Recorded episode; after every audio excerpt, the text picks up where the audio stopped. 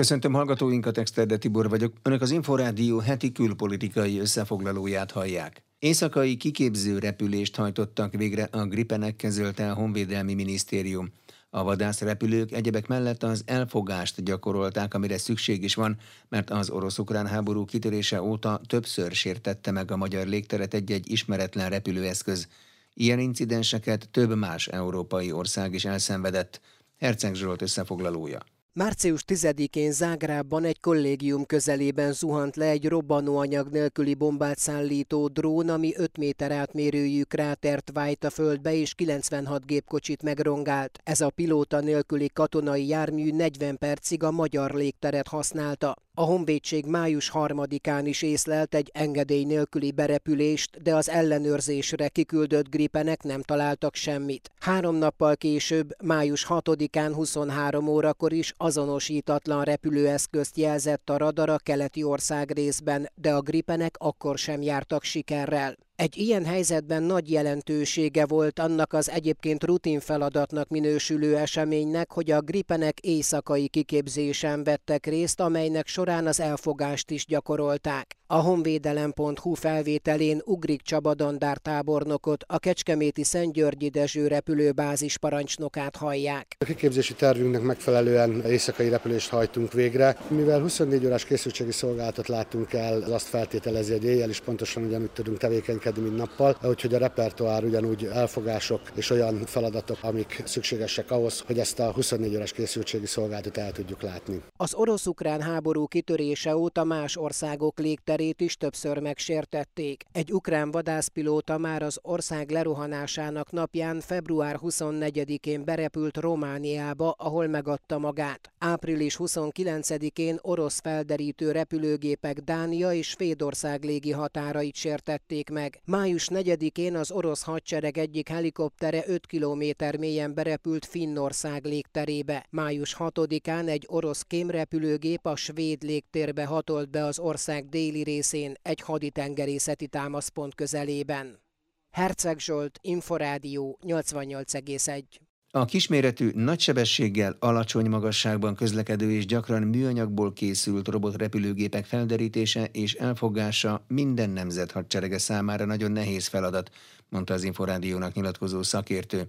Herceg Zsolt először azt kérdezte meg Resperger István ezredestől a Nemzeti Közszolgálati Egyetem katonai nemzetbiztonsági tanszékének vezetőjétől, hogy mi a különbség a katonai és a polgári légtér között. Egy katonai légtér az más dimenziókat ölelhet magába, ugye minden ország ezt egyébként máshogy értelmezheti, hiszen a katonai légtér általában addig terjed, amíg mondjuk a légvédelmi rakétámmal védelmezni tudom. Ez ugye minden országnál más van, ahol ez 3-400 kilométert is elérhet, mint az oroszoknál. Kisebb országoknak általában 50-70 kilométeres légvédelmi rakétaeszközeik vannak. A polgári repülés nyilván sokkal magasabb térségben folyik, de például ilyen ilyenkor sokkal összehangoltabban figyelnek a légiközlekedésre, főleg úgy, hogy Ukrajnában háború folyik, tehát egy iszonyú nagy torlódás van az európai légtér rendszerében is. Ugye a NATO légtérrendszer az egy egységes légi irányítást és légvédelmet foglal magába. Ebbe ugye benne vannak különböző irányokban és szektorokban azok a légvédelmi eszközök, légvédelmi rakéták, légvédelmi radareszközök, amelyek nagy távolságról vagy éppen alacsony alacsony magasságon a kisebb célpontok felderítésére alkalmasak, illetve mivel a NATO-nak van 32 darab EVEX felderítő repülőgép rendszere, ezek Norvégiától Törökországig most a NATO keleti határán folyamatosan járőröznek és felderítik az adatokat. Ezeket átadják a különböző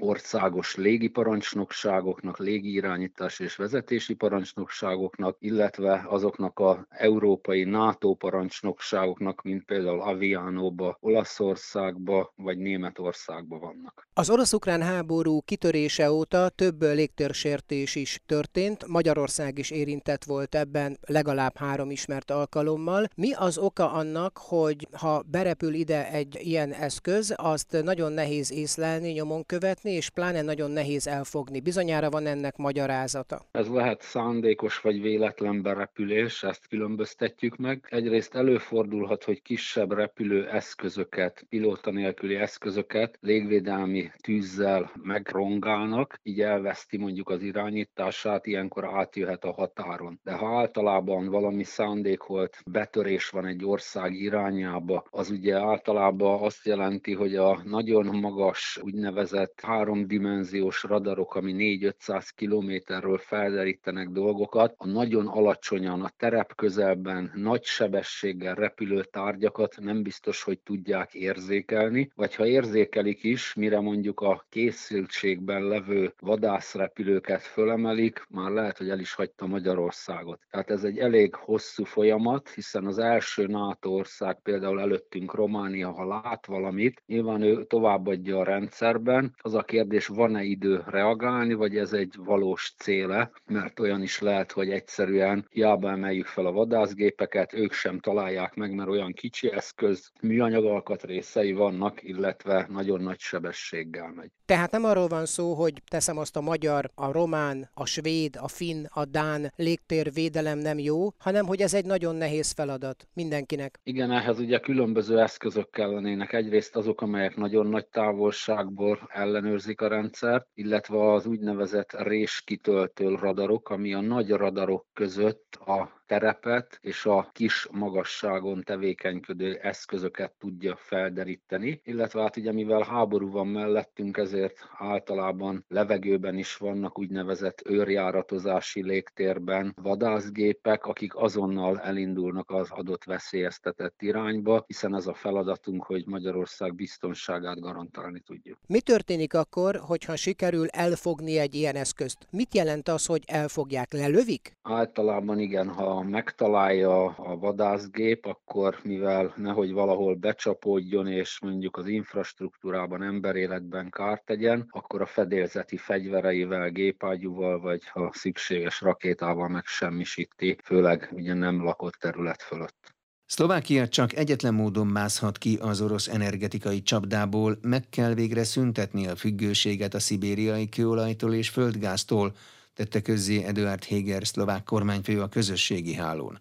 Amíg a miniszterelnök megbízhatatlan partnernek tartja Oroszországot, addig a szlovák ellenzék vezére Robert Fico az orosz kőolajvásárlás leállítását óriási hibának tartja, amely szerinte az amerikai Egyesült Államok kitalációja – Kis tudósít Pozsonyból. Évtizedek óta áramlik az orosz földgáz és kőolaj Európába, és még sosem fordult elő, hogy a szállítmányokat politikai okokból bárki is visszautasította volna.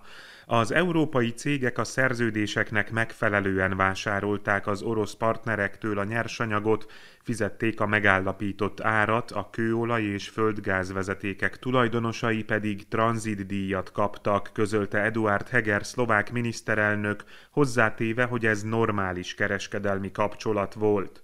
Heger felidézte, hogy 2009 telén viszont valami addig elképzelhetetlen dolog történt. Oroszország leállította az Ukrajnán keresztül történő gázszállítást, elvágva ezzel Európa egy részét a szállítmányoktól. A miniszterelnök szerint Szlovákia 13 éve helyesen reagált, és a szakértők néhány hét alatt képesek voltak megoldani, hogy a barátság vezetékben mindkét irányban áramolhasson a gáz. Szerinte a helyzet most megismétlődik. Putyin elnök értelmetlen obstrukciót eszelt ki, hogy rubelben kell fizetni a gázszállítmányokért, és leállította a Lengyelországba és Bulgáriába irányuló szállítást, tette hozzá Eduard Heger. A kormányfő megjegyezte, csak a dezinformációkat terjesztő szlovákiai közeg nem hajlandó belátni, hogy Oroszország megbízhatatlan partner. Azt mondta, ezért aztán ostobaságokat találnak ki, például azt terjesztik, hogy Ukrajna zsarolja Szlovákiát a kőolaj és földgáz elzárásával, holott ennek éppen ellenkezője igaz, Putyin az, aki zsarolja Szlovákiát. Az orosz energetikai csapdából való kiszabadulás Eduard Heger szerint komoly erőfeszítésekbe és anyagiakba fog kerülni, de Szlovákia ezt az akadályt is legyőzi, úgy, ahogy a 2009-est, hiszen most sem egyedül kell megbirkóznunk vele, hanem erős demokráciákkal közösen, zárta Eduard Heger, aki a hét közepén Andrzej Duda lengyel államfővel is tárgyalt az olaj- és gázimport leállításáról. A pozsonyi találkozón a szlovák kormányfő úgy fogalmazott, elkerülhetetlen a levállás, ha szabadok akarunk lenni, és azt akarjuk, hogy ne lehessen zsarolni bennünket. A szlovák kormányhivatal szerint Lengyelország kész segíteni ebben a helyzetben. Eduard Heger hangsúlyozta, Szlovákia számára rendkívül fontos, hogy a lehető leghamarabb elkezdjen működni a nagykapos Strachonica gázvezeték, amely lehetővé teszi a Lengyelországból érkező csepp folyósított földgáz szállítását is. Másképp látja a helyzetet Robert Fico az ellenzék vezére. A Smer párt elnöke szerint elfogadhatatlan, hogy az Európai Unió következő szankciós csomagjában az orosz kőolaj vásárlásának leállítása is szerepeljen. Úgy véli, ez gazdasági öngyilkosságot jelentene Szlovákia számára, Eduard Hegernek és kormányának pedig az ország saját energetikai érdekeit kellene védenie. Robert Fico az orosz kőolajvásárlás leállítását óriási ostobaságnak és az amerikai Egyesült Államok kitalációjának tartja. Kis Balázs, Inforádió, Pozsony. Ismét veszélybe került az Európai Unió és Nagy-Britannia Brexit szerződésének fájópontja az északír záradék. A brit külügyminiszter kereskedelmi háborúval fenyegeti Brüsszelt, egy volt kormányfő szerint az ország lejárathatja magát. Svetnik Endre összefoglalója. Ismét kifakadt a brit uniós vállási paktum fekéje, egyszerre fenyegetve az északír békét és a brit-európai viszonyt és a nyugat Moszkvával szembeni egységét. Liz Truss brit külügyminiszter hosszú tirádát eresztett meg Brüsszel felé, ebben hevesen bírálta a szárazföldi Nagy-Britanniából Észak-Írországba érkező áruk ellenőrzésére tett európai javaslatokat. London szerint ezek rontanák a jelenlegi kereskedelmi szabályozást, áruk tűnnének el a polcokról, és újabb terheket rónának a vállalkozásokra. Nagy-Britannia nem lesz szívbajos, és lépéseket tesz a helyzet stabilizálására, ha nem találnak megoldást, tette hozzá. Ami annyit jelent, hogy a britek felfüggeszthetik a Brexit egyezményhez csatolt északír záradék végrehajtását. A Boris Johnson kormányfő elmozdítása esetén a posztjára pályázó Truss már eddig is építgette a Margaret Thatchert idéző új vaslédi imázsát. Most sérelmezte, hogy szerinte a babos tojásos angol reggeli egyik kulcselemét jelentő kolbászokhoz új állatorvosi igazolás kellene, hogy az ország egyik feléből, a brit szárazföldről, a másik felébe, Észak-Írországba lehessen szállítani őket. A hatóságoknak joguk lenne turkálni az emberek csomagjában és elkobozni a sonkás szendvicset, állította. Az EU viszont továbbra is attól fél, hogy harmadik országból származó, ellenőrizetlen húsáru csúszhat át Észak-Írországból Írországba, így az unió területére a Brexit záradék nyomán átjárható közös határon. Az alkudozni próbáló unió tavaly az élelmiszer ellenőrzések 80 és a vámellenőrzések 50%-ának mérséklését javasolta. Ha Nagy-Britannia vállalja, hogy az uniós élelmiszer szabványjal megegyező szabványokat vezet be. Ez söpörte le most Truss, mert akkor London nem tudna más szabványokat követő országokkal, például a csirkehúst klórozott vízzel mosó Egyesült Államokkal szabad kereskedelmi egyezményt kötni. A brit sajtó szerint London a jövő héten olyan törvényjavaslatot nyújt be, amely hatályon kívül helyezi az EU-val kialkudott északír záradék elemeit. Az Unió egyes brit termékek elleni szankciókkal válaszolhat. Theresa May volt miniszterelnök, Boris Johnson egykori főnöke a parlamentben azt mondta, Nagy-Britannia szava hihetőségével játszik, mert a világ számára felmerül, mennyire hajlandó tartani magát nemzetközi szerződésekhez. Közben a helyzetet bonyolítja a politika is. Észak-Írországban a sziget egyesítését óhajtó katolikus Sinn nyert a választásokon. Az ellentétek dacára a katolikusok és a protestáns demokratikus unionisták eddig együtt tudtak kormányozni az északír kiegyezés, a nagypénteki egyezmény hatalom megosztó rendszerében. De most az unionisták azt mondták, amíg nem módosítják az EU záradékot, addig nem lépnek be a kormányba. Svetnik Endre, Inforádió, London. Finnország NATO csatlakozásával erős tagállammal bővülhet a szövetség, véli Gyarmati István diplomata, biztonságpolitikai szakértő, akivel Kocsonya Zoltán az Inforádió reggel Info című műsorában beszélgetett. Hogyan lesz egy ország NATO tag? Hát először ugye beadják hivatalosan a, a csatlakozási kérelmet, ezt a NATO megvizsgálja, az Észak-Atlanti Tanács pedig dönt róla idővel, amikor nekem a vizsgálatnak az eredményei rendelkezésre állnak pozitívak, és nincsenek kétségeim a felől, hogy ez a vizsgálat gyors lesz és pozitív eredménnyel zárul, és utána az Észak-Atlanti Tanács dönt. Ha most éppen ünnepélyesé akarják tenni, ugye június végén lesz egy csúcsértekezlet, úgyhogy ha akarják, akkor ott már megszülethet a döntés. Előbb is esetleg, tehát ugye mégis jobban néz ki, ha az állam és kormányfők hozzák meg ezt a döntést, bár a jogi hatája ugyanaz.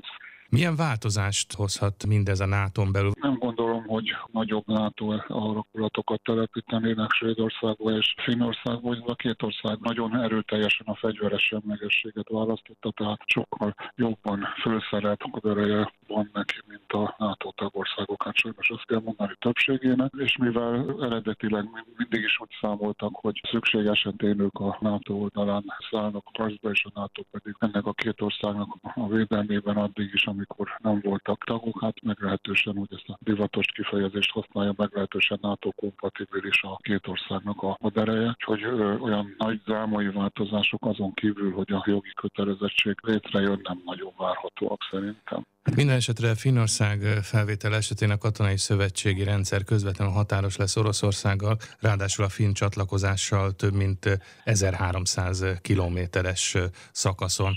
Ez nyilván kiválthatja Oroszország ellenérzéseit. Ugye az orosz kormány jelezte is, hogy fenyegetésként értékeli Finország és majd esetlegesen Svédország csatlakozását. Mi lehet a tényleges reakció, mert Dimitri Peszkov szóvívő azt mondta, hogy megfelelő választ fognak mindenre adni. Hát mi lehet ez a válasz? Az oroszok már lassan mindent fenyegetésnek értékelnek, különösen azokat a változásokat, amiket ők provokálnak ki. Ugye sikerült Putyinnak megint elintézni azt, hogy ugye, amitől a, állítólag a legjobban fél, hogy ugye a NATO előre nyomul úgymond az orosz határokig, hát most sikerült odahozni a nato -t. Ezzel megduplázódott annak a határnak a hossza, amelyik NATO és Oroszország határnak tekintett. Ugye ez 1250 km volt körülbelül, ez több mint duplája lesz. Ez persze még mindig körülbelül 10 a Oroszország határainak, tehát ez a bekerítésről szóló szöveg, ez nyilvánvaló hazugság, de hát Nagy Péter óta ettől félnek az oroszok, bár nincs neki alapja. Hogy mit hozhat ez? Hogy eddig a finn-orosz határ, orosz határok közül talán a legkevésbé őrzött határ volt, ez most meg fog változni. Nyilvánvalóan oda telepítenek orosz, orosz erőket, majd ott mutogatnak néhány nukleáris képességű rakétát, különösen ezt a híres Iskander nevű rakétát, majd oda telepítenek egy-két indítóállást. Én azt gondolom, hogy ezek nem igaz igazán komoly változást hoznak a katonai helyzetben. Hát aztán majd elkezdik a szokásos zsarolást, ugye most már, már beszélnek arról, hogy leállítják a gázszállításokat Finnországba, úgyhogy azt gondolom, hogy újdonságra Oroszország részéről nem számíthatunk, és nem kell nagyon megijedni. A finnek egyébként sem szoktak megijedni. A legutóbbi orosz finn háborúnak a ténye és a, a, az eredménye is azt mutatja, hogy a finneket nagyon nehéz megijeszteni. EP percek. Hírek, interjúk, háttérinformációk az Európai Parlament legfontosabb döntéseiről, vitáiról és azok hatásáról. Köszöntöm a hallgatókat, ez az EP Percek, az Inforádió Európai Parlamenti Hír és Háttérműsora. A mikrofonnál a szerkesztő Német Zoltán. Tavaly tavasszal indították útjára, és most ért véget a konferencia Európa jövőjéről elnevezésű rendezvénysorozat. Kilenc nagy területen fogalmaztak meg elképzeléseket és elvárásokat, amelyeket végül egy nyilatkozat formájában át is nyújtottak a tagállamoknak. Összesen 49 témakörben 325 konkrét intézkedést javasoltak, amelyekkel összefüggésben az európai intézményeknek a következő hetekben, hónapokban reagálniuk kell. Az unió soros elnökségét ellátó Franciaország elnöke támogatja az Európai Parlament azon tervét, hogy felülvizsgálják a közösség szerződéseit, és legyen egy konvenció. Par son nom, cela l'indique coordination politique Emmanuel Macron sajtótájékoztatón beszélt a politika összehangolásáról. Itt említette a védelempolitikát és az energetikát. Előtte beszédében arról szólt, hogy a demokráciát és a hatékonyságot kell ötvözni, ezzel lehet olyan hatékony választ adni, mint ahogy Európa reagálni tudott a pandémiára. Azt is mondta, hogy tovább kell erősíteni az EU stratégiai függetlenségét, mert a járvány és a háború megmutatta Európa sérülékenységét és az ebből adódó kockázatokat. Roberta Metzola, az Európai Parlament elnöke beszédében arra hívta fel a figyelmet, hogy az ukrajnai orosz invázió új valóságot teremtett a kontinensen. Európa veszélyesebb helyé vált. Úgy fogalmazott, Ukrajna segítségünkért kiállt, és több millió európai, aki több évtizeden keresztül szovjet megszállás alatt szenvedett, tudja, hogy Európa jövője Ukrajna jövőjével fonódik össze. Uh, Ugyancsak folytatni kell a csatlakozási, illetve partnerség partnerségi tárgyalásokat a nyugat-balkáni államokkal, és tovább kell lépni a Moldovával és a Grúziával folytatott egyeztetésekben is. Metzola szerint az Európai Parlament erősebb Európáért fog küzdeni, egységes biztonság és védelempolitikára van szüksége. Etéren a 27 tagállam kiegészítheti egymást. Mint fogalmazott, az energia területén az EU még mindig túlságosan függ az autokratikus rezsimektől. A függetlenedésben szerinte a tagállamoknak egymást kell támogatniuk. Az Európai Parlament a háború elől elmenekült nők és lányok védelmére, és arra szólította fel az Európai Uniót, valamint az összes befogadó és tranzitországot, hogy biztosítsák az erőszak áldozatául esett nők számára a sürgősségi fogamzásgátlást és a terhesség megszakítást. Ennek egyik módja, hogy az EU humanitárius csomagokban és konvojokban egészségügyi csomagokat, köztük fogamzásgátlókat és a szexuális, illetve reproduktív egészséghez szükséges termékeket küld Ukrajnába és a menekülteket fogadó szomszédos országokba, különösen oda, ahol a szexuális és reproduktív egészséggel, valamint jogokkal összefüggő nemzeti korlátozások leküzdésére van szükség.